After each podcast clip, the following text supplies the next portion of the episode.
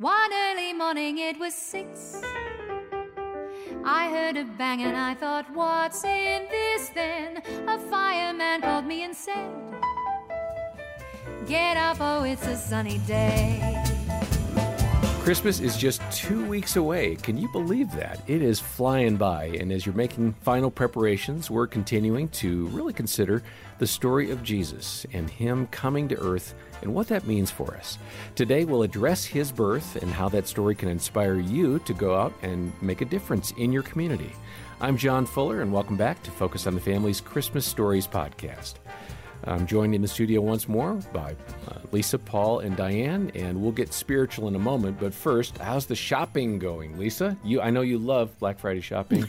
You've already indicated that earlier. Um, so Christmas shopping, how's it? How's it going? Hate it, and all I do is stress out because I have gifts that I have to mail elsewhere. So that just drives me bonkers because of the cost of postage and mailing packages. And then I'm like, well, then I like to do all my online shopping. I ideally I don't mind being around the hustle and bustle of shopping as long as I don't have to find things. The pressure yeah. of having to find things completely freaks me out and makes me mad. But it's nice to be out there in the environs with yeah. Christmas music and happy people and looking down on other people who okay, haven't so Diane, bring some redemption. bring, bring, some redemption, or I'll have to excise the question.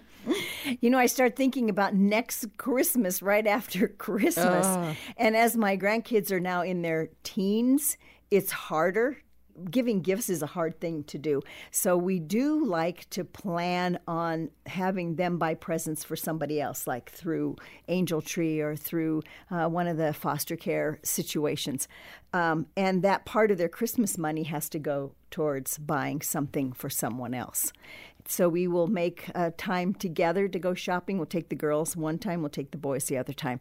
So Christmas shopping can be tricky it as they be. get older. Does that cash gift get bigger since we have inflation going on? Yes, oh, it does. how good of you. That's why I'm here working. Yes. How about you, Paul? Yeah, I enjoy taking the boys uh, to get the gifts for uh, Julie, and that's always a fun kind of a tradition. They use their own money, and you know, it becomes a, a challenge to see how far they can stretch it. Yeah, but, but uh, what, long, what, can you do with a buck or a buck and a quarter? I know. Well, no, it's better than that. They've been selling cotton candy and uh, raking leaves. Oh, to, wow. They made all their money to do that. But yeah. but since Lisa's the Andy Rooney of the of the, uh, you are kind what, of, what, yes. you know what really frustrates me is trying to shop on Amazon when you have a, a joint account. Mm-hmm. Because every time I order something, my wife gets an email about it. So I have to tell her, don't look at the emails, and then anyway, Amazon needs to get their act I can together be your and friend. figure out a way. I was going to say, I'll we, help we you out people. on that. Yeah, we're on your side, Paul. Yeah. Thank you. Yeah, and I've just decided not to stress too much. I like actually uh, dates with my wife when we hmm. go to old Colorado City here in town or Manitou, and just we, we shop some of the old shops and just we make a date out of it and kind of a low pressure date. Mm-hmm. We're going to hear now from Megan Linzer about the greatest gift the world has ever received as she reads part of Luke chapter 2. Hi, my name is Megan Linzer, and I will be reading Luke chapter 2, verses 1 through 21. In those days, a decree went out from Caesar Augustus that all the world should be registered. This was the first registration when Quirinius was governor of Syria, and all went to be registered, each to his own town. And Joseph also went up from Galilee, from the town of Nazareth, to Judea, to the city of David, which is called Bethlehem because he was of the house and lineage of David, to be registered with Mary, his betrothed, who was with child. And while they were there, the time came for her to give birth. And she gave birth to her firstborn son, and wrapped him in swaddling cloths, and laid him in a manger, because there was no place for them in the inn. And in the same region there were shepherds out in the field, keeping watch over their flock by night. And an angel of the Lord appeared to them, and the glory of the Lord shone around them, and they were filled with great fear. And the angel said to them, Fear not, for behold, I bring you good news of great joy that will be for all the people. For unto you is born this day in the city of David a Savior, who is Christ the Lord. And this will be a sign for you. You will find a baby wrapped in swaddling cloths and lying in a manger. And suddenly there was with the angel a multitude of the heavenly host praising God and saying, Glory to God in the highest, and on earth peace among those with whom he is pleased. When the angels went away from them into heaven, the shepherds said to one another, Let us go over to Bethlehem and see this thing that has happened, which the Lord has made known to us. And they went with haste and found Mary and Joseph and the baby lying in a manger. And when they saw it, they made known the saying that had been told them concerning this child. And all who heard it wondered at what the shepherds told them. But Mary treasured up all these things, pondering them in her heart. And the shepherds returned, glorifying and praising God for all they had heard and seen, as it had been told them. And at the end of eight days, when he was circumcised, he was called Jesus, the name given by the angel before he was conceived in the womb.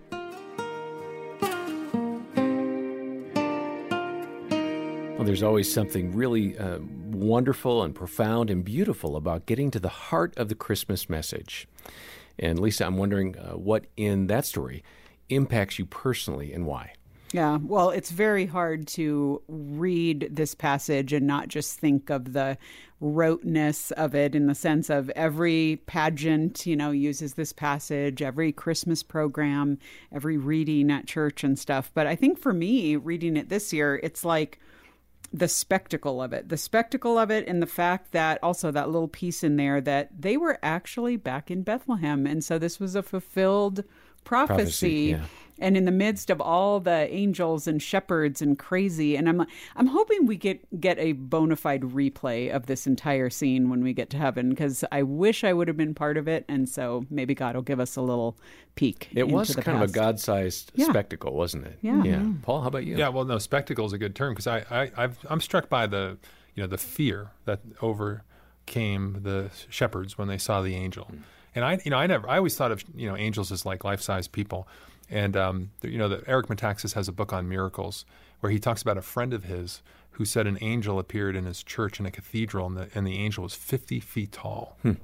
And I've just I, I can't get that out of my head. Thinking it never occurred to me that angels could be that big, but why not, right? And, and so it's just I, have now envisioned instead of a, a life size person hovering above uh, the crèche or out in the field, I'm I'm literally thinking of wow, that would have been frightening, wouldn't it? I mean, yeah. just it just strikes me so. Hmm. Diane. Well, I thought of the shepherds too, that they're just sitting out, you know, under the stars, relaxing, and out of the darkness came a bright light. And I think that just totally shows Christ, that out of the darkness the light shone. And I just think shepherds, they were just ordinary people doing their thing. And then suddenly, why them? Why did God choose shepherds? To show himself to and say, "Hey, go." I also learned something new about the swaddling clothes. That that's exactly what a shepherd wraps the sheep in, the little ones when they're born, huh. and then put it in a manger. So he totally said, "Go find this," and that would be mm. weird. A baby with swaddling clothes in a manger. Wait, put my sheep in there. I just thought that whole thing was amazing. That they listened, that they investigated, that they went and they saw. And I think that's what we need to do. We need mm. to listen, investigate, go, and then also share. They were the first ones that's, you know, he said, go, go share this message. Mm-hmm. And they, they did. Yeah. Good tidings of great joy for all people. And uh, let's go ahead. That, that segues perfectly, Diane, into what we want to do next, and that is uh, hear from our friend Jodie Berndt describing how Jesus changes lives. And we're going to hear from Jodie and then Dr. Mike Bechtle and then Deborah Fileta. I think the way that the Christmas story inspires me, I mean, there are so many things we can we can pull at with that, but I think for me, a, a big one, and it might sound so obvious, but it's that during the Christmas season, I feel like the world is a little more open to the gospel than at other times during the year. Even if you're, you know, in a TJ Maxx, there are Christmas carols maybe playing throughout the store and other malls and restaurants. And they tell that message. They tell the message, glory to the newborn king and joy to the world. So even people who might not be consciously pursuing Christ during the Christmas season, he's pursuing them. He's pursuing all of us, and his word is getting in there. His message is getting in there. Christmas cards, I love Christmas cards. You know, every year I say, gosh, we're not doing that again this year. And yet, when they begin to arrive in the mailbox and I see um, the greetings, the scriptures, the messages of peace and joy, that is such a reminder um, that we serve a Savior. And so, every year, even after resolving, I'm not going to go through that again. I think the first one or two trickle in, and I say, oh gosh, I want to jump in and, and and proclaim that good news myself as we send our cards to friends and neighbors and coworkers and that kind of thing. I just think the biggest inspiration that the Christmas season has for me is that it's a season of real receptivity. And I think that we as believers need to be alert to the opportunities that God gives us for sharing His love just through the story that's right there, easy to talk about more than any other time of the year. I think the biggest thing that stands out about the Christmas story that has always stayed with me is the sense of wonder. And I remember as a kid, the Christmas season was different than everything else in the year. So by itself, the Christmas story was good. But because it's been packaged with the sights and the sounds and the music and the food and the lights and other stuff that really only happens together in that one season, the emotion that goes with it, the, the stuff in my senses locks the truth of it in. And it just brings about that, that sense of wonder. And I think today, it's really easy to get caught up in the irritation of all the commercialism and how far we've gotten from the wonder that we used to have. But that irritation robs us of that sense of wonder. I think no matter how bad the world might feel and no matter how tough the personal situations are that you know we're going through, it doesn't change the reality of that wonder. So I've learned that in the midst of everything going on, I need to be intentional in looking for it because that's what it's all about. I walked into Home Depot the first week of October, and they had put up all their Christmas trees and decorations. And when I saw them all lit up, I wasn't expecting it, and it actually took my breath away. It brought back the wonder.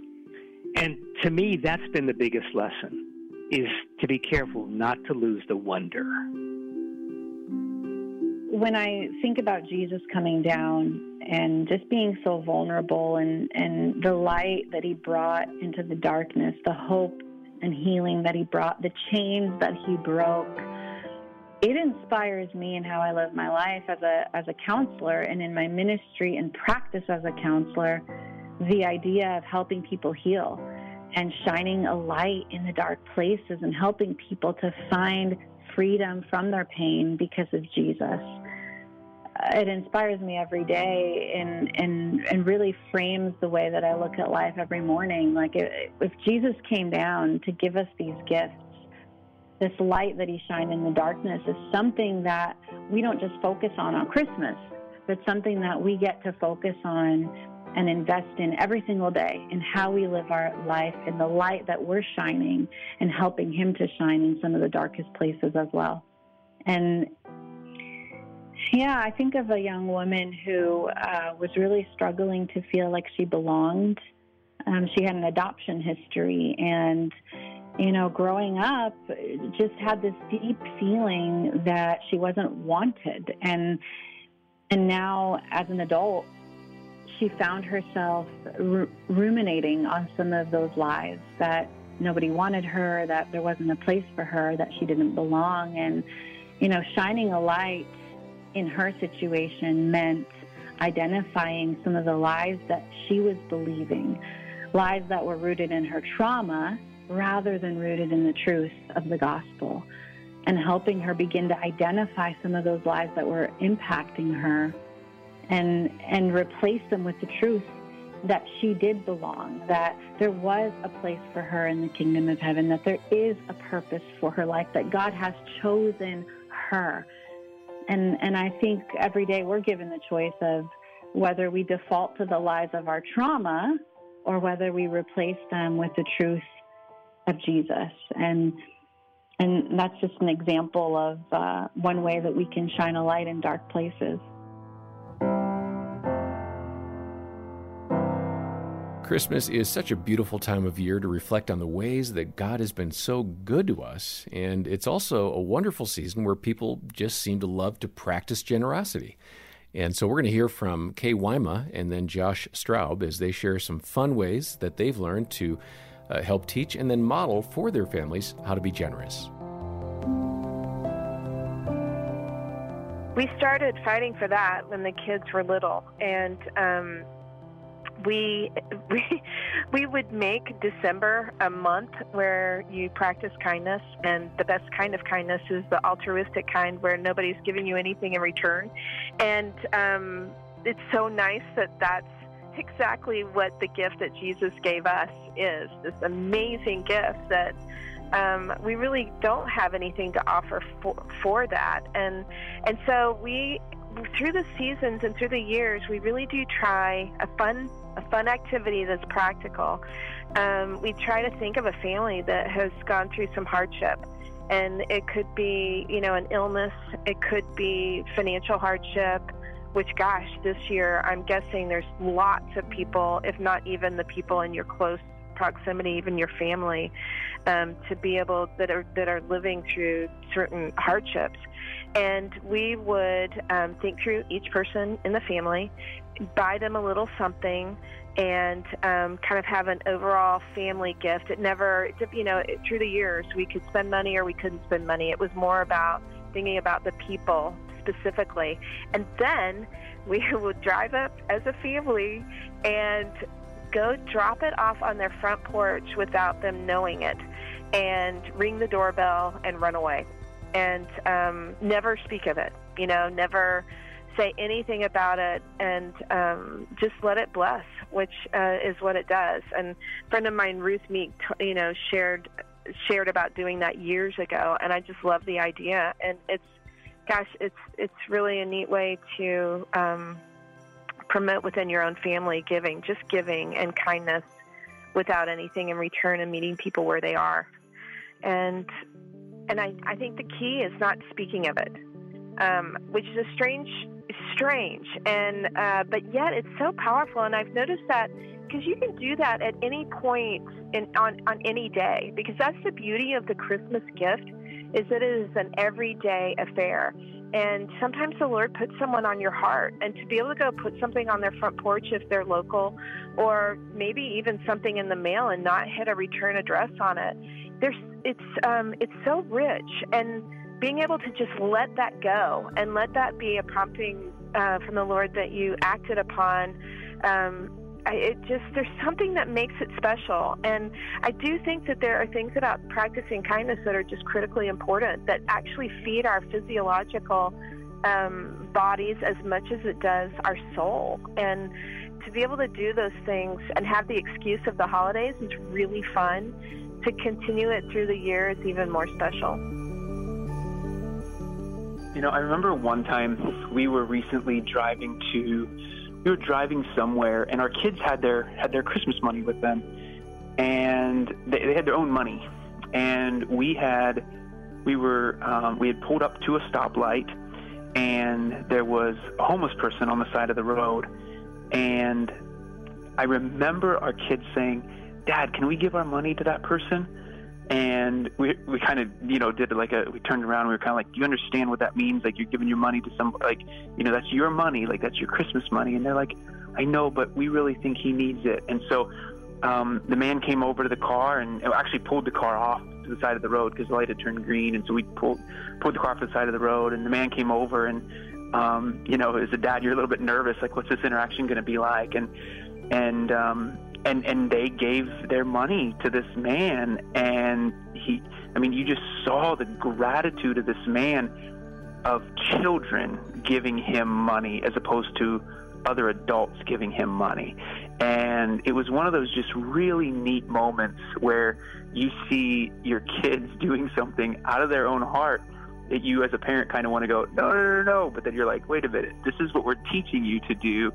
And so it was just one of, that was that's a beautiful moment that sticks into my mind.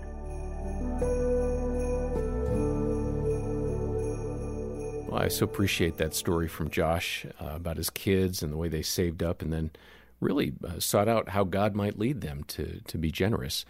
Um, I'm going to note that um, Josh and his wife Christi have authored a book together. It's called 25 Days of the Christmas Story, an Advent family experience. We've noted it here before, and it's uh, a, a, terrific resource to use every year with your family, maybe your grandkids, uh, if you've got some.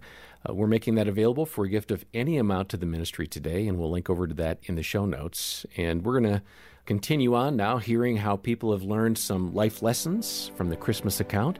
Uh, we're going to begin with our colleague, Adam Holz. Jesus came into a place that was filthy, a place that was fallen, a place that didn't recognize him and wasn't interested in him. And he obviously chose to serve. You know, the scripture says he didn't come to be served, but to serve and to give his life as a ransom for many.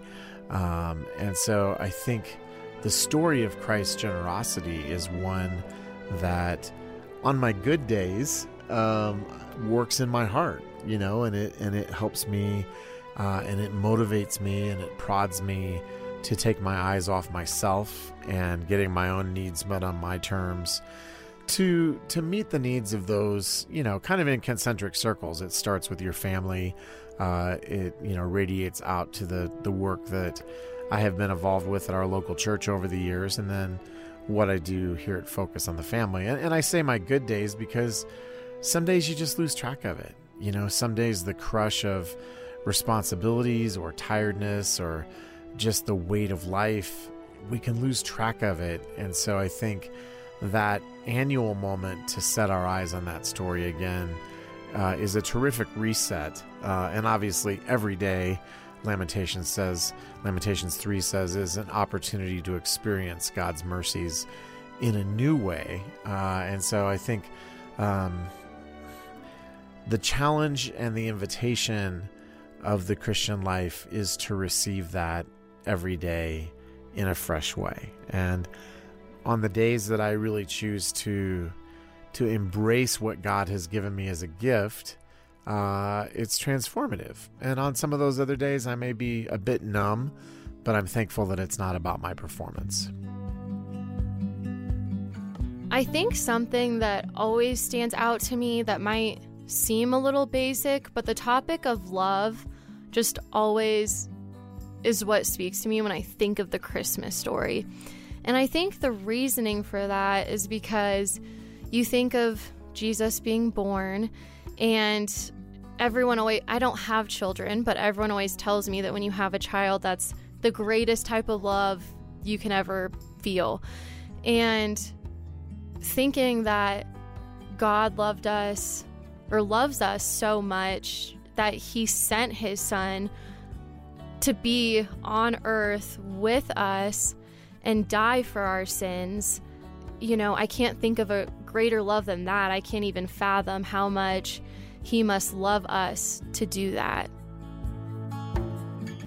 It can be emotional when you think about just the Christmas story itself, um, but it does need to inform everyday life. And I think something that I've noticed a lot in Christian culture, but also just in regular culture, is that Christmas and um, Thanksgiving too can often be times where people want to give the most, right? And they're like, I want to go work at a soup kitchen, or I want to give food, or I want to donate clothes, and that kind of thing. And um, I think that's great that Christmas time is some something where we always want to give. But if that doesn't inform the rest of your year, that's such a small portion of life, uh, the Christmas season, right? Um, and Jesus didn't come just so that we could give donations to Goodwill just during Christmas time. um, he came to save a lost and dying world, um, and that lost and dying world exists outside of the month of December.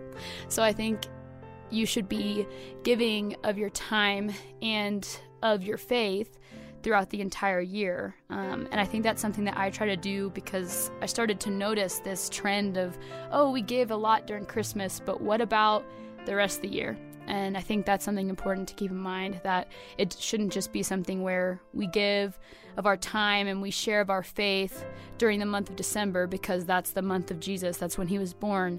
It should be an entire year thing. Because um, if our faith doesn't leave just his birth month, then what's the point?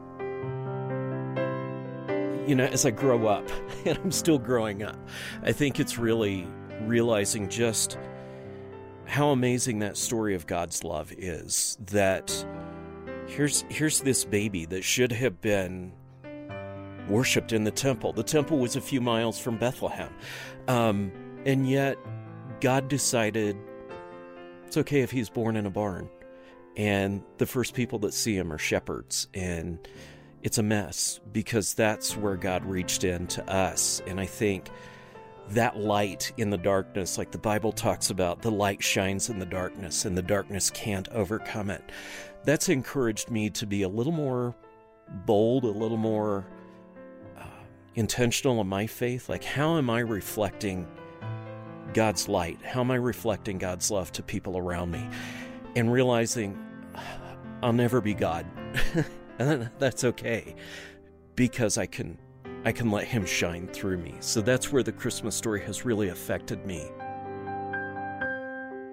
I was looking through some of the typical passages, Luke, of course, and then John 1 and Matthew 1. And one thing that I noticed throughout all of them is just the joy that comes along with the announcement of Christ's birth um, and the humility that it brings to people.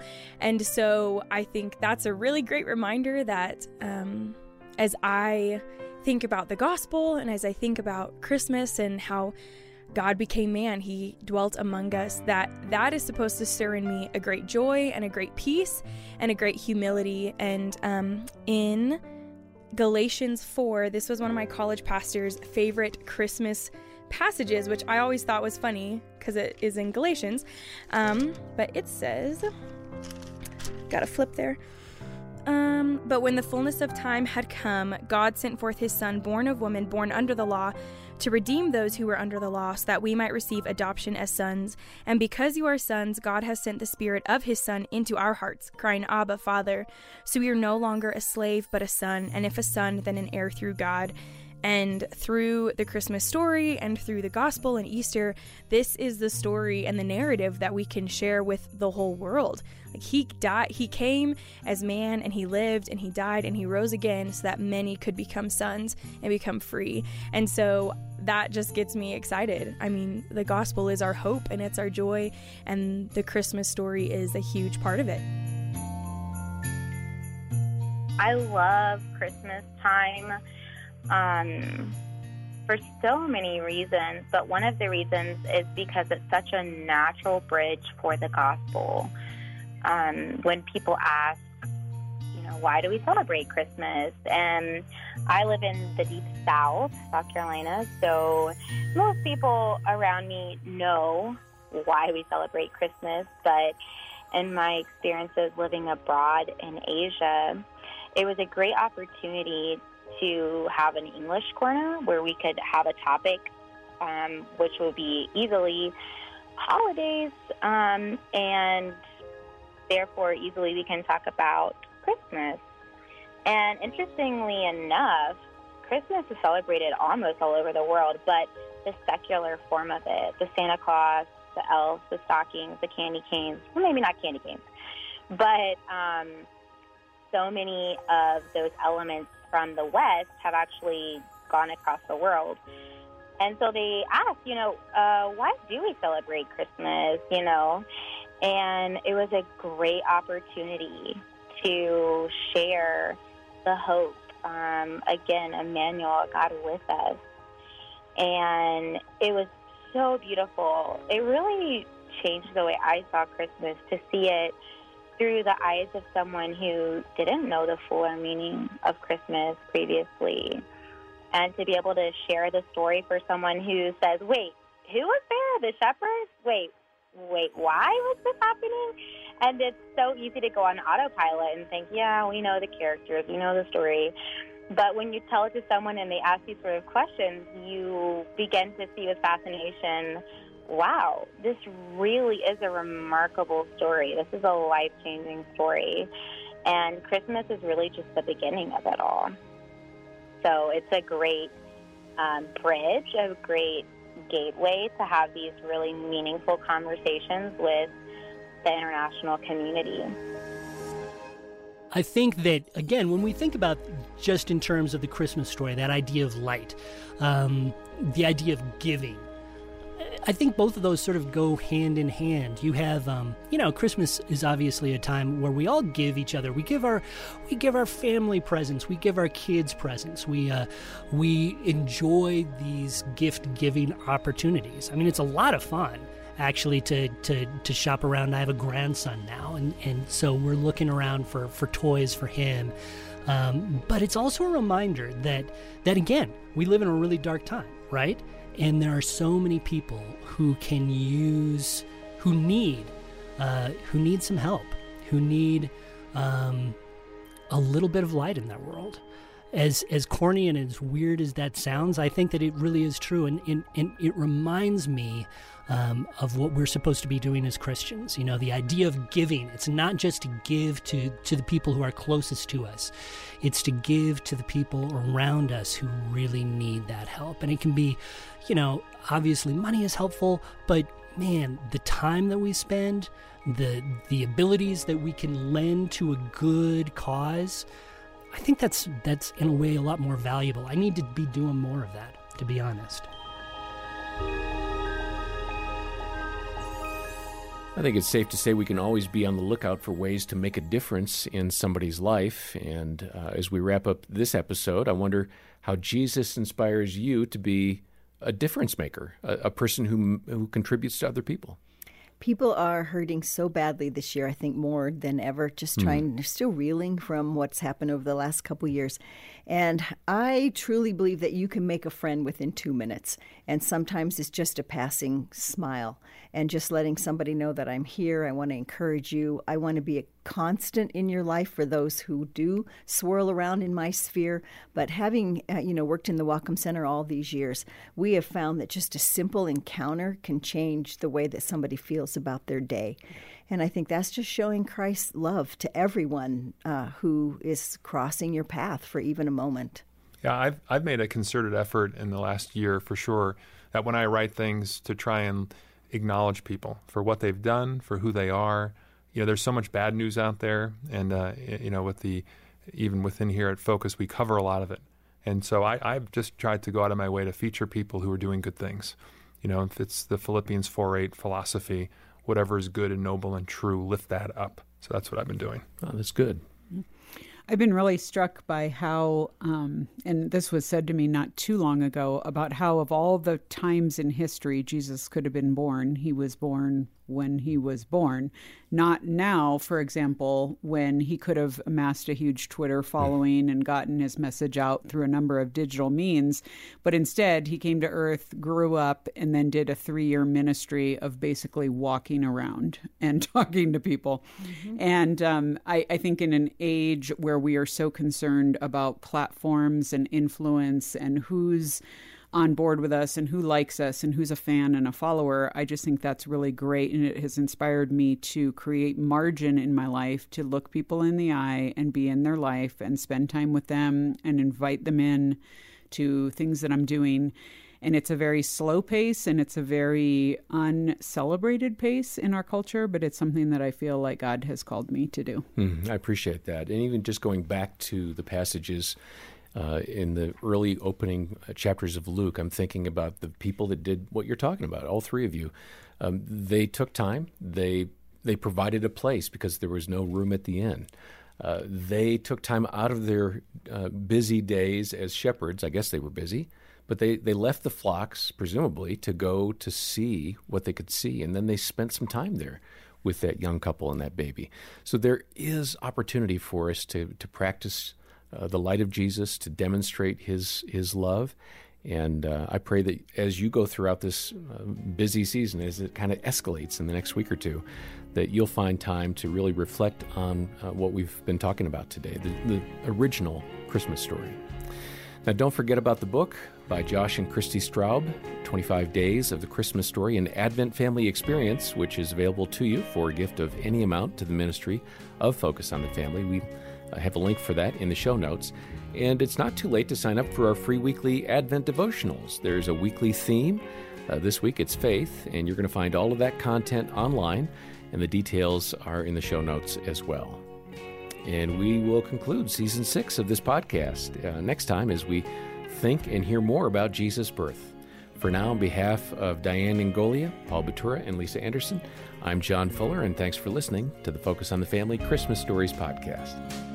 Jesus, Lord.